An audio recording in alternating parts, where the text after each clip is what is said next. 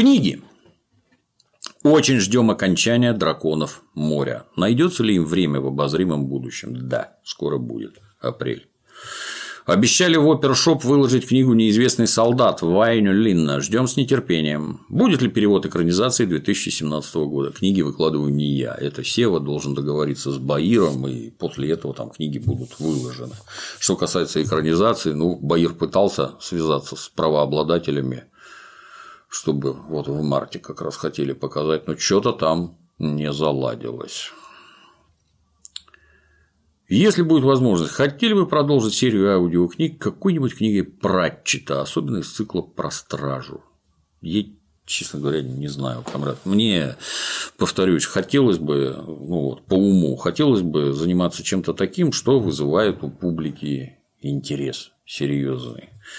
Не как их там, Денискины рассказы, которые никто слушать не будет. А я не знаю, Пратчет интересен, не интересен. Я когда-то читал мор, мор чего-то там. Переводила такая Светлана Увбарх. Светлана Увбарх, в моем понимании, великолепный переводчик. Мне очень понравилось. Я обычно английские книжки вот стараюсь читать вместе с русскими. Открыл оригинал, прочитал абзац, посмотрел, как на русский перевели. Великолепная школа. Лучше только когда ты берешь оригинал и перевод пишешь сам на русский язык. Вот написал, дал ему полежать там день-два, лучше неделю, а потом опять берешь и с русского переводишь его на английский, пытаясь вспомнить, как там в оригинале. Вот это самое, так сказать, положительное. Но даже вот чтение абзац по-английски, перевод по-русски замечательный. Вот Светлана Увборг замечательно переводила, мне очень понравилось. Других пытался читать, оно не вставляет абсолютно. Мой один очень хороший знакомый переводил, но нам всем хором он у нас там на Опер.ру есть форум, снаружи не видно, в общем, там на форуме все дружно читали, веселились, получалось очень хорошо. Ну, надо поинтересоваться. Честно, не знаю. Уже работы столько, что самостоятельно я это надо там кто перевел, кто это самое владеет правами, с кем договариваться, еще чего-то там, это напряженно. Но я про это разговариваю с компетентными гражданами. И если договорятся про книжки, то книжки будут. Планируете ли закончить «Драконы моря» в 2018 году? Планирую, комрад, только ничего не получается. Читали «Империя должна умереть» за авторством М. Зыгоря. Книга, что называется, в тренде. Думаю, многим будет интересно услышать ваше мнение и мнение ваших гостей. Я читаю, это я так мельком читал. А, до того вышла там вся королевская рать или как-то там. Ну, ты понял, как называется предыдущее произведение этого Зыгоря.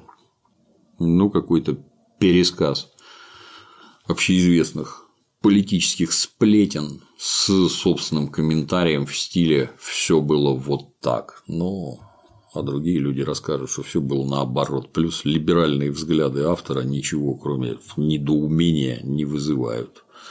Мне такое, честно, неинтересно. Читать можно только вот для того, чтобы понимать, что же, чем же это граждане так восторгаются, граждане с мозгом, пораженным либерализмом. Посоветуйте несколько хороших книг, которые, по вашему мнению, необходимо прочитать каждому думающему человеку. Какая ваша самая-самая любимая книга? И что вы можете рассказать про Вьетнам? Это все, что я могу рассказать про Вьетнам, как говорил Форест Гамп. Хорошие книги, комрад, они в разном возрасте нужны разные. То есть то, что тебе посоветует практически 60-летний дяденька, в котором давным-давно перестали бурлить гормоны, который устал уже просто от общения с идиотами. Это я не про тебя. Идиоты – это в том числе и авторы художественных произведений. Это неправильно. То есть тебе должны что-то советовать сверстники. Что читаю, например, все равно, что бы там, какие бы это ни были книги, вот всем полезно читать то, что сиюминутно модно и обсуждается. Вот совсем недавно там я много с молодежью общаюсь. Вот все читали книжки Ильи Стогова, например. Я тоже пытался, но мне неинтересно.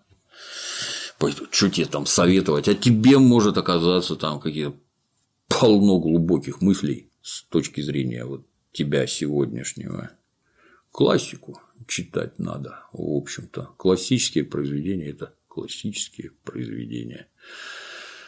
Посоветуйте, пожалуйста, почитать, посмотреть что-либо про оперативную работу. Милиция, спецслужбы. Вы упоминали, что работа оперативника крайне аморальна с общечеловеческой точки зрения. Что можно изучить, чтобы разобраться, почему она должна быть именно таковой и что она из себя все-таки представляет? Ну, как? Подслушивать, подсматривать и с помощью шантажа вербовать тайных осведомителей, которые будут помогать тебе подслушивать, подсматривать, предавать своих товарищей, а ты будешь этим пользоваться. Общечеловеческая точка зрения, ну, для меня, по меньшей мере, странная. Есть граждане, которые никогда не нарушают закон. Не потому, что боятся, а просто считают, что надо жить прилично. Таких граждан немного. Есть граждане, которым у которых все зависит от ситуации. Ну, сегодня так, а завтра так. Не мы такие, жизнь такая. За этими гражданами нужен присмотр, потому что они слабы головой и могут повести себя самым вот нехорошим образом. И есть граждане, которые законы откровенно отрицают. Они считают, что все люди бараны, их надо стричь, то есть у них надо воровать. И это с их точки зрения абсолютно нормально. С такими гражданами надо как-то бороться, защищая тех, кого они обкрадывают. Ну, далее, а морально ли это с точки зрения простолюдина? Да. Но на то он и простолюдин, чтобы ежечасно обнаруживать свое скудоумие. А поскольку ты имеешь дело с людьми специфическими, то и методы против них применяются специфические. Здесь мы не говорим про пытки там, экспресс-допросы и прочее. Вот. Надо ли пресекать деятельность варья? Надо. Варье всем этим занимается тайно, они от тебя скрывают и от государства скрывают. Тебе же никто не рассказывает, завтра придем грабить твою квартиру.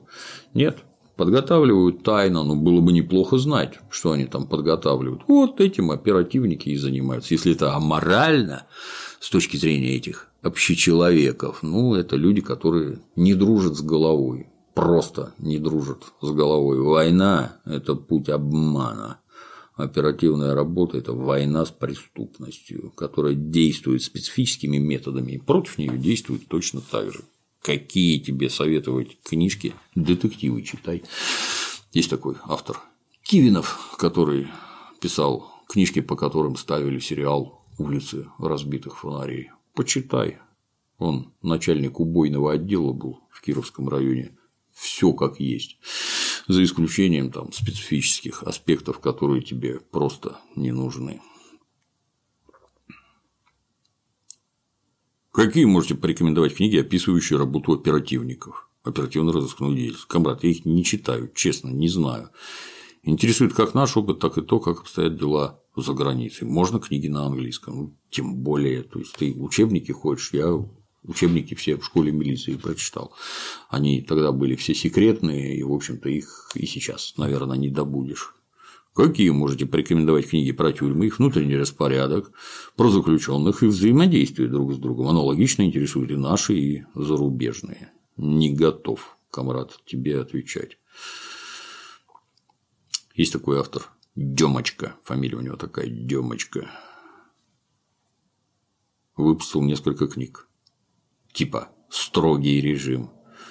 Он гражданин серьезный, ранее судимый, с предметом знаком гл... исключительно глубоко, возьми, попробуй, почитай. Это нравится, кстати, далеко не всем. Интересно. Вражеские, не знаю, я там специальной литературы никогда не видел. Хорошо ли вы знакомы с литературой для переводчиков? Если так, то что могли бы посоветовать почитать на эту тему, в общем, не конкретно для какого-либо языка? Я пытался читать, но они, то, что мне попадало, попадалось там, типа мастерство перевода, там еще чего-нибудь, они исключительно не конкретные. У меня голова устроена не так. Мне нужны конкретные примеры, что вот это переводится вот так, а это переводится вот так, а это вот так, с объяснениями, почему это, что это, зачем. Там несколько не так организовано, и совсем другие вопросы поднимаются. В основном как-то такие общетеоретические, а меня интересует сугубая конкретика, поэтому я из таких учебников ничего для себя практически ничего не почерпнул. У меня хорошая память, я вот примеры запоминаю, а потом с удовольствием применяю. Мне такого, увы, не попадалось. А учебники есть. Залезь на какой-нибудь озон, именно там учебники по переводу погляди, в конце каждого учебника есть список литературы, как правило. Этой литературы не так много, как может показаться. И даже если много, то это книжки, пересказывающие одно и то же. Погляди, как, воробей, знаешь, видел одного, считай, что видел всех. Попробуй пару проглядеть. Многое станет понятно. Как относитесь к длинным волосам у мужчин? Когда-то у меня были вот такие патлы, когда я был молодой. Мне казалось, что это очень красиво. В 18 лет меня в армии постригли вот так. И с тех пор примерно я так и хожу. С моей точки зрения, вот это значительно функциональнее. Зачем длинные волосы? Ну, ну кому-то нравится вот такой свой собственный образ. Кому-то нравятся татуировки, вот на мне их нет, а кто-то там изрисован с головы до пят. Мне до этого никакого дела нет. Ты знаешь, я там это не впадаю в бешенство, увидев потлатых, там, да что это такое, не впадаю в бешенство, увидев татуированных. Ну, твое собственное дело. Чё? Хочешь себя разрисовать, разрисуй. Хочешь там, чтобы у тебя из башки дреды какие-то торчали, да на здоровье. Мойся регулярно. Вот это я считаю важнее, чтобы они были помытые, расчесанные, запахов неприятных не издавали. А так, почему нет? Если книги про отечественную милицию, полицию, просто хочется узнать и понять психологию, ход мыслей, как люди думают и действуют. Про зарубежных служителей правопорядка есть материал, а про наших не нашел. Не знаю, комрад, никогда не интересовался. Читай детективы, там все достаточно близко изложено. Что читали в младших классах? Первая книжка, которую я прочел до букваря, была повесть о настоящем человеке про летчика Моресьева. Ну и дальше как-то так двигался, что в младших классах, ну как все, волшебник изумрудного города, Урфин Джус и его деревянные солдаты страшно любил. Капитан Врунгель сто затей двух друзей, приятелей, изобретателей, Карлсоны там и всякое такое. Что делали ваши родители, чтобы привить любовь к чтению? Советовали записаться в библиотеку, брать там книги, чем я, собственно, и занимался. В Советском Союзе книжки художественные покупать было крайне непросто, их в продаже не было, зато они были в библиотеках. Я ходил в библиотеки, брал книжки и очень-очень много читал. Абсолютно бессистемно, всякий мусор, в основном фантастику, ну, как-то, на мой взгляд, отрицательно на мне не отразилось. Как относитесь к творчеству и профессиональной деятельности Андрея Константинова Баконина? То, что я читали его книги, какая любимая. Вы с ним знакомы лично? В выпуске «Фонтанки» от 02.12.16 Константинов негативно отозвался о фильме «28 панфиловцев» и, в частности, о вас. Он сказал, что всегда считал вас умным и честным человеком. Но так как вы считаете, что фильм получился как удачная вещь, значит, у вас не все в порядке с головой. Что можете ответить по вышесказанному? Камрад, ты вот когда подобные вещи пишешь, вот выпуск Фонтанки у тебя написан 02 12 2016, ты вот бери текст чужой, копируй и вставляй. Не надо ничего пересказывать. Ты, может, что-то неправильно понял, не дочитал, не, не забыл, о чем там речь. В результате, получается, вот в твоем пересказе я там чуть ли не дебил и всякое такое. Ну, так нельзя делать. Копируй, текст вставляй, тогда к тебе никаких вопросов не будет. Как относитесь к творчеству и профессиональной деятельности? Ну, творчество типа романов «Бандитский Петербург» и все, что с ним связано, на мой взгляд, вот по тем временам было просто из ряда вон. Глубочайшее понимание реалий, поставленный по этим романам, не побоюсь такого слова, сериал «Бандитский Петербург», ну, даже сейчас рекомендую с просмотром. Мы с Дементием время от времени смотрим и плачем, обнявшись, настолько нам все это близко и понятно со всех сторон. Хорошие книжки, видно знакомые уголовные дела. Очень хорошая вещь. Читали книги, да. Я не все читал. Любимая, ну, я другого плана книжки люблю, такие не люблю. Знакомый лично, с братом знаком лично. Самим Андреем нет. Ну вот, негативно отозвался о фильме «28 панфиловцев». Ну, на здоровье, понимаешь, кому-то нравится, кому-то не нравится. В частности, обо мне. Цитаты приводи правильно считал меня умным, честным человеком. Ну, я не знаю, он лично со мной не знаком, поэтому вряд ли он меня считает каким-то там. Я считаю, что фильм получился удачным. Да, он получился удачным. Это хороший фильм. Например, в прошлом году на 9 мая я его в один день посмотрел два раза.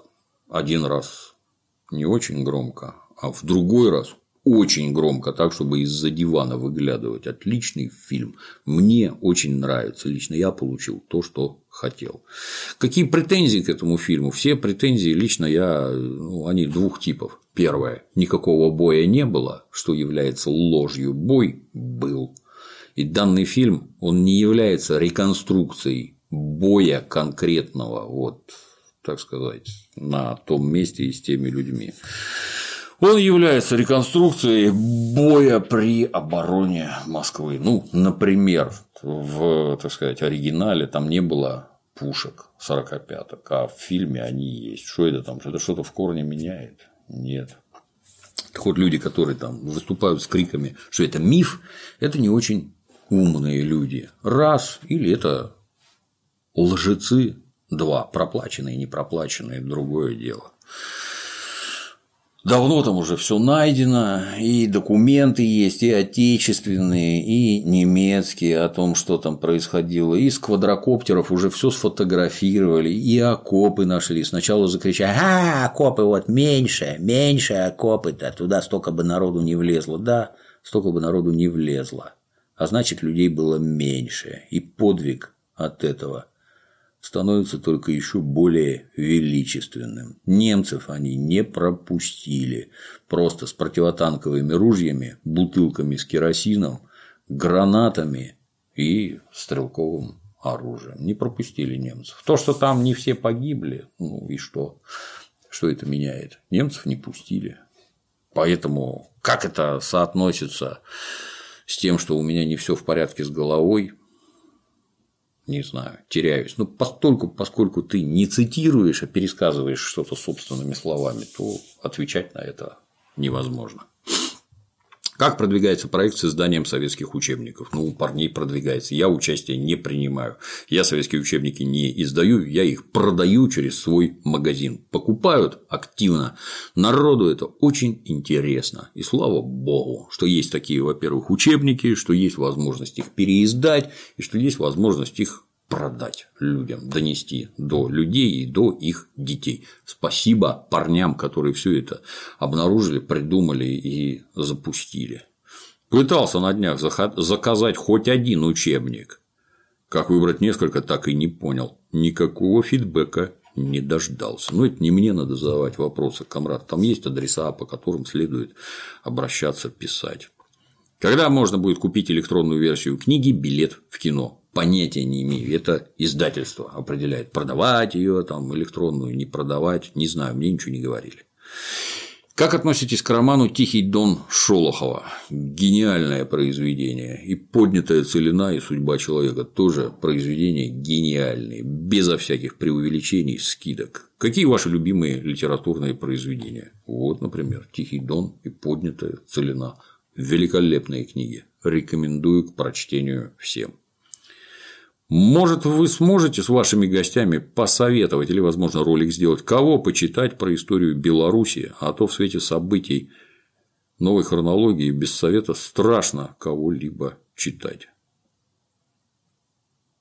Честно, не знаю, я не специалист в истории Беларуси. Давно анонсировалась серия книг на основе исторических диалогов с Климом Жуковым. Как обстоят дела с этим проектом? Не просто обстоят дела. Клим Саныч для, так сказать, завершения работы над текстом должен на определенное количество времени отъехать в Москву, дабы поработать в архиве, чтобы произведение обрело, ну, я не могу сказать научную ценность, но фактически это так. Клим Саныч к вопросу относится крайне серьезно. У него это все не шутейно, несмотря на, так сказать, видимую игривость.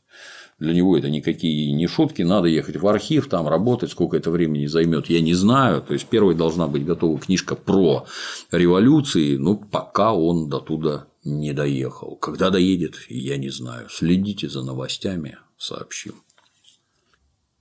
Что из последнего прочитанного вами посоветуете, да, и ничего не посоветую. Я читаю то, что интересно лично мне. Книжку про Клинта Иствуда.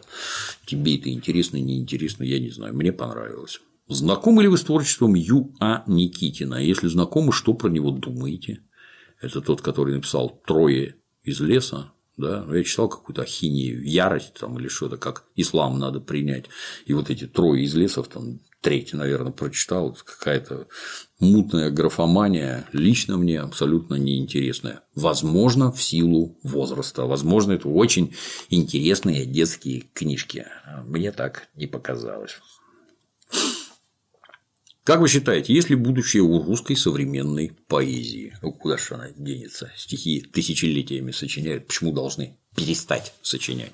Будут сочинять точно так же. Не знакомы ли вы с творчеством господина Владимира Сорокина «Сердца четырех», «Голубое сало» и т.д. Ну, что-то читал там какую-то Ксению или что-то там, где какую-то девицу привязали к доске, засунули в печку, зажарили живьем, а потом сожрали во главе с православным священником.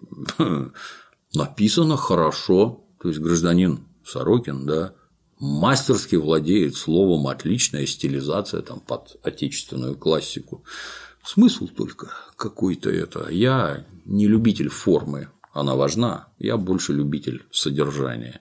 Содержание, мягко говоря, странное. Зачем это читать, лично мне непонятно. Как относитесь к произведениям Валентина Пикуля? Ну, там разные произведения. Мне, например, там в молодости нравился Океанский патруль. Я про историю я тогда как-то не очень. Вот океанский патруль нравился. Планируется ли книга разведопросов с Клим Санычем и Михаилом Васильевичем Поповым? Показывал же, вот с Михаилом Васильевичем книжечка вышла. Диалектика – ключ к истине. С Клим Санычем пока издательство еще не дотянулось. В апреле выйдет книжечка, очередная не разведопроса. Пока не буду говорить, какая, пусть будет интрига. Хорошая. Это не вопрос, а скорее просьба. Было бы неплохо, если бы на сайте в отдельном разделе был список литературы, по которым снимаются разведопросы. Не всегда получается записать название автора интересной книги, а через время сложно вспомнить, что хотелось прочитать. Ну, к сожалению, не всегда присылают парни названия книг, которые, так сказать, прилагаются к роликам. Если присылают, они всегда под роликами есть. Читали произведение Гинзбург «Крутой маршрут». Что скажете о нем? Не читал. Нет. Читали ли вы книги Карлоса Кастанеды? Да, все, которые издавались там штук 8 или 9 было. Если да, что можете о них сказать? Интересные книжки, мне понравились. Что посоветовали бы почитать? Ну вот, как раз их почитай. Может и тебе будет интересно. Расскажите, пожалуйста, краткую предысторию записи аудиокниги «Драконы моря». Книга очень впечатлила меня тоже. Когда-то давно купил ее на Литейном проспекте в магазине Академ книга. Когда первый раз прочитал, ну, как-то мне было интереснее всего про викингов, а вот всякие эти там священник этот черный, который там перетрахал половину тамошнего кишлака, как-то не очень интересно было. Когда принялся читать вслух, ну, на мой взгляд, там наиболее идиотские истории, наиболее смешные. Книжка, вот, перевод на русский, я не помню, кто там автор, местами просто потряс вообще. Настолько человек ловко владеет русским языком, так витиевато и смешно получилось. Она когда-то была только в трех частях переведена на русский язык в книге. Четыре части. Части про то, как плавали за византийским золотом на Днепровские пороги там не было. Зачем-то только одна глава переведена из четвертой части, и там как-то так все это скомпилировано, и книжка закончилась. Странно. Денег не дали, автор расхотел, непонятно. А потом выпустили на русском языке перевод с шведского я как-то был серьезно удивлен, потому что вот этот русский перевод, он был сделан с английского языка, и с английского языка она переведена именно как сага. Саги вообще написаны таким протокольным милицейским языком, без всяких там отвлечений на закаты, восходы, красоту, любовь и всякое такое. Вот. Но достаточно таким выспренним слогом смешным.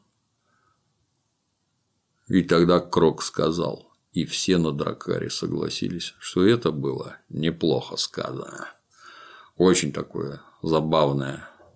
Вот. А когда перевод со шведского на русский принялся читать, такое убожество в литературном плане, что я даже не знаю, это английский переводчик с шведского так перевел, вот витиевато, красиво, или те, которые с шведского на русский переводили, они вообще ничего не понимают в русском языке. Очень странно.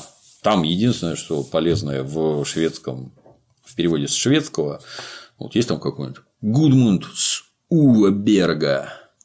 Ну вот в переводе с шведского это Гудмунд с Савиной горы. Ну, я, в общем-то, и так знаю, что Уэ – это сова, а Берг – это гора. Вот такие топонимы, они, на мой взгляд, как-то. Ну, Уаберг непонятно русскому человеку, что такое, а гора другое дело, воспринимается совершенно иначе, как каликухи у индейцев. Вот. Ну и, в общем-то, я то, что вот для аудио делал, это и оттуда, и отсюда. Собрано с разной степенью интенсивности, так сказать. Я сначала сам хотел перевести, но это, блин, книжки переводить это настолько неподъемные объемы, что не могу чисто по времени не успеть. Книга отличная, на мой взгляд. Надеюсь в этом году добить. Посоветуйте одну книгу по управлению рабочим коллективом. Иди в магазин, комрад. Там целые шкафы этих книг. Я тебе посоветовать не могу. Они все время выходят новые и в огромных количествах. Есть такое издательство? Как там?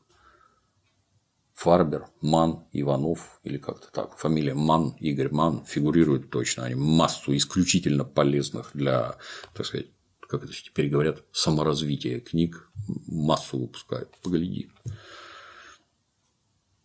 Назовите, пожалуйста, несколько ваших самых любимых книг из художественной литературы. Уже назвал. «Зияющие высоты», «Тихий дон», «Поднятая целина». Что думаете о книге Зыгоря «Вся кремлевская рать»? О, кремлевская рать, точно пересказ сплетен, который преподносятся как истина в последней инстанции. Читать смешно. То есть это, как говорится, автор пишет сам про себя. Если хочешь узнать побольше про Зыгоря, вот почитай его книжки.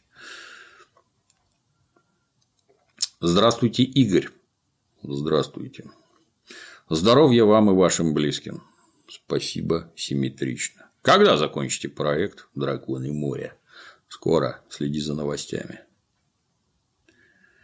Можете посоветовать хорошую литературу для чтения, чтобы отдохнуть и расслабиться? Научную фантастику, книги и автора не смогу. Я уже давно такие книжки не читаю, комрад. Какие книги по написанию сценариев можете порекомендовать? И как издать хорошую художественную книгу?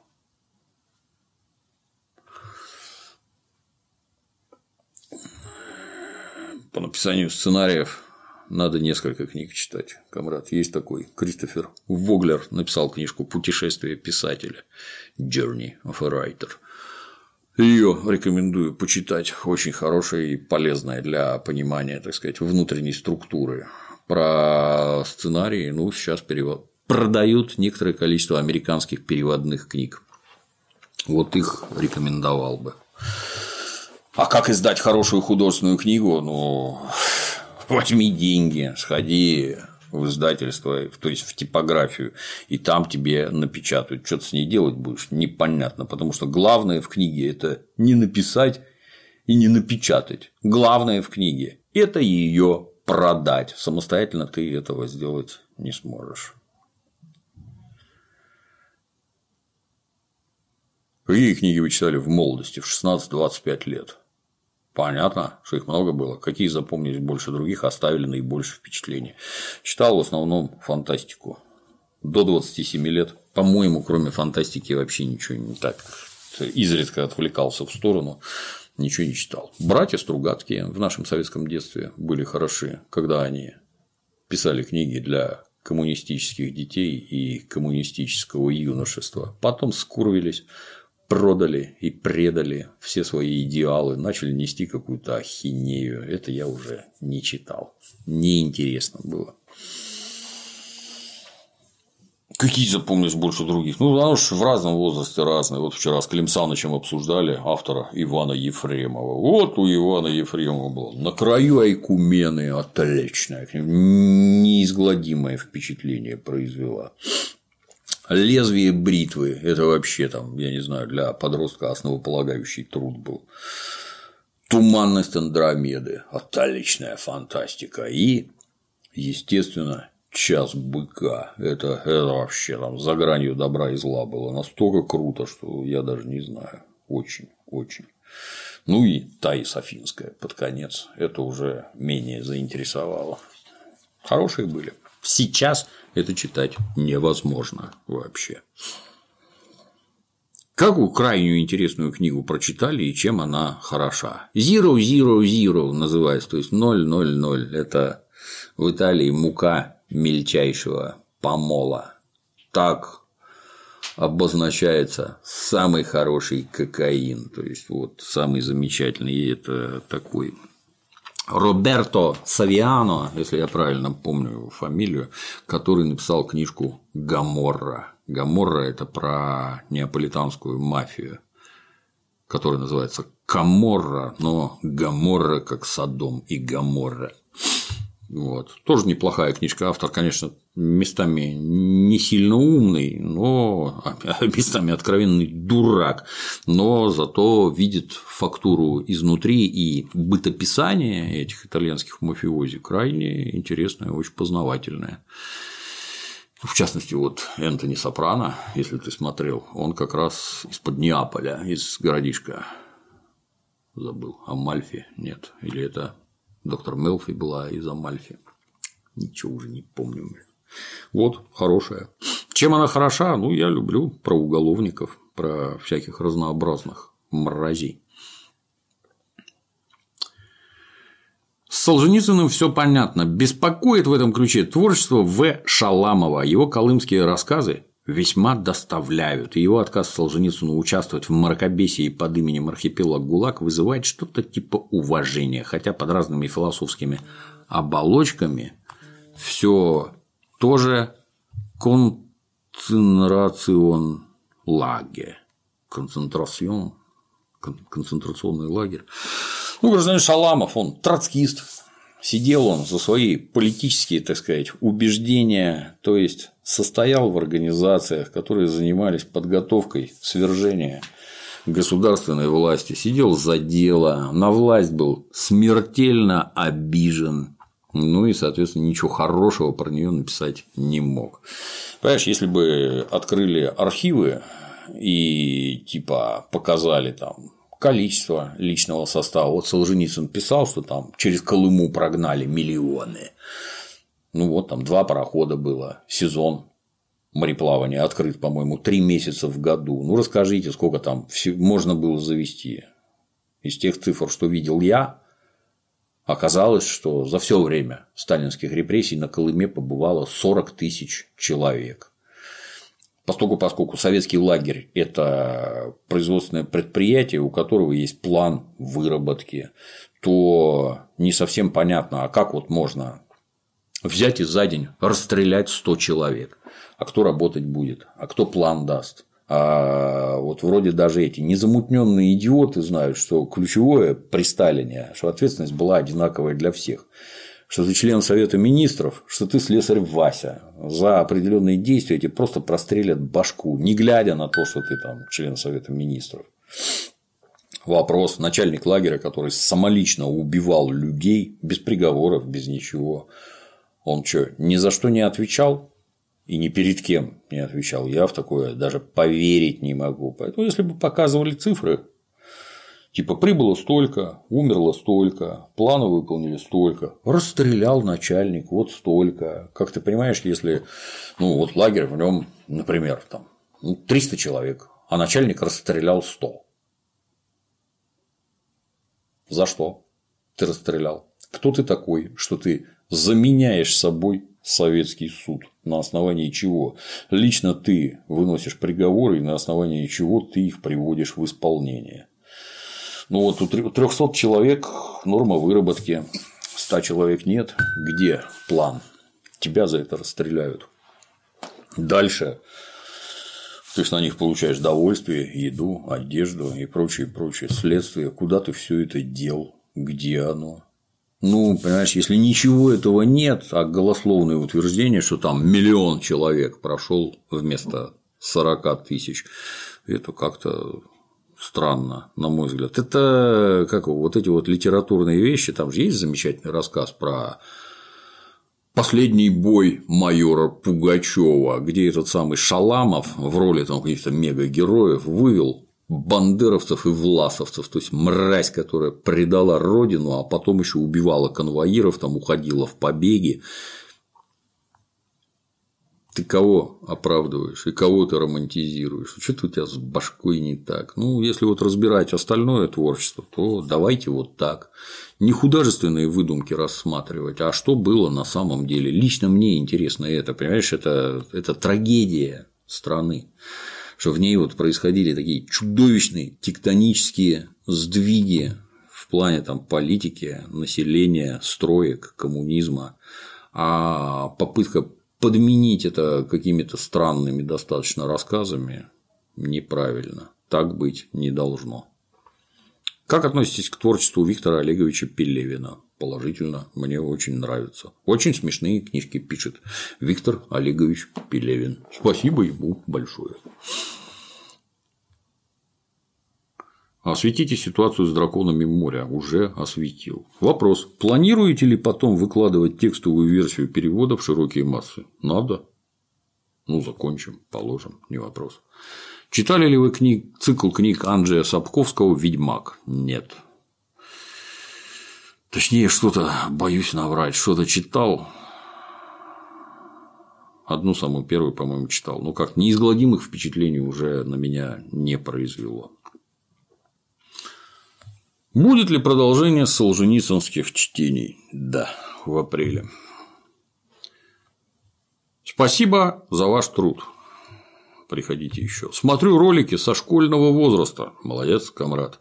Очень познавательно и интересно. Хотелось бы узнать, как вы определяете качество литературы, которую собираетесь читать. Это невозможно определить, пока не, прочитаешь смотря ваши ролики, стал бояться подходить к стеллажу с исторической литературой, боясь наткнуться на бред, так как в силу отсутствия спецобразования не могу определить истинность написанной в исторической книге информации. Но надо слушать специалистов, вот Клим Саныч советует хорошие книги. А внутри научного сообщества люди очень хорошо разбираются, что такое хорошо и что такое плохо. Еще вопрос. Видел у вас ролик, посвященный мнемоническому запоминанию о тренировке памяти и телепатии. В нем вы читали книгу. Можете посоветовать грамотную литературу в этом направлении. Пользуетесь ли вы мнемоникой? Ну, эта литература, она вся одинаковая. Все способы запоминания, они описаны еще в книжках Цицерона и в рассказах про древнегреческого поэта Симонида. Ничего другого с тех пор никто придумать не смог. Есть только, ну, грубо, грубо, есть метод ассоциаций, есть метод мест. То есть, вот, например, в Древнем Риме, в Древнем Греции и даже Ганнибал Лектор еще строил в своем воображении некий дом, замок. Лектор замок строил. И, так сказать, виртуально прохаживаясь по этому замку, он в разных местах располагал некие предметы, которые позволяют тебе запоминать последовательность событий, там речь ты какую-то готовишь или еще что-то. Это называется метод мест. На помощь ему, там, по-моему, я уж не помню, там, в 17-18 веке придумали не метод мест, а такую, так сказать, матрицу буквенно циферную, где слова каждая, вот цифры и числа от нуля, например, до 100, ну, если хочешь, от нуля до тысячи, к ним вот как ты в этом ролике смотрел, там приписываются, то есть сочиняются слова с определенным сочетанием гласных и согласных. И уже к этим словам привязываются факты, цифры и прочее, номера телефонов, номера машин, паспортов, военных билетов, исторических событий, годов рождения, годов смерти, вот все, что хочешь билеты экзаменационные, вопросы, ответы, там все в полный рост, все это присобачивается, карты игральные, ну, игральные карты, наверное, немножко отдельно, но все равно. Вот. Соответственно, ты, заучив эту таблицу как матрицу в тысячу слов, Можешь к ней привязывать. Тысяча – это очень много. Тебе по жизни столько не понадобится никогда. Можешь к ним привязывать всякое. Богатое воображение, яркие образы, они вот позволяют все запоминать. Без тренировки постоянной и без постоянного употребления оно не работает. Если ты прочитаешь книжку, книжки все одинаковые про мнемонику, они все одинаковые. Как уже говорил выше, это как воробей. Видел одного, считай, что видел всех. Они все одинаковые, приемы там одинаковые. Но если тебе кажется, что ты прочитаешь такую книжку и у тебя резко улучшится память, это заблуждение. Знание, умение, навык Прочитав книжку, ты узнал, как это работает. Дальше ты начинаешь учиться этим пользоваться, у тебя появляется умение, развивается, а потом при постоянном употреблении умение переходит в навык, когда ты это употребляешь неосознанно. Пользуюсь ли я, да, с детства пользуюсь, у меня башка так устроена, что я не знаю ничего подобного, это оно одинаковое, потому что у всех мозг работает одинаково. Вот да, ряд приемов я их и без книжек знал. В книжках просто подробно объясняют люди, которые умели и умеют сейчас этим пользоваться. Вещь исключительно полезная, исключительно. Ну, тут еще много про книги. Пока закончим, продолжим чуть позже про книжки. На чем закончили? Ага, про мнемонику, да. Пока все.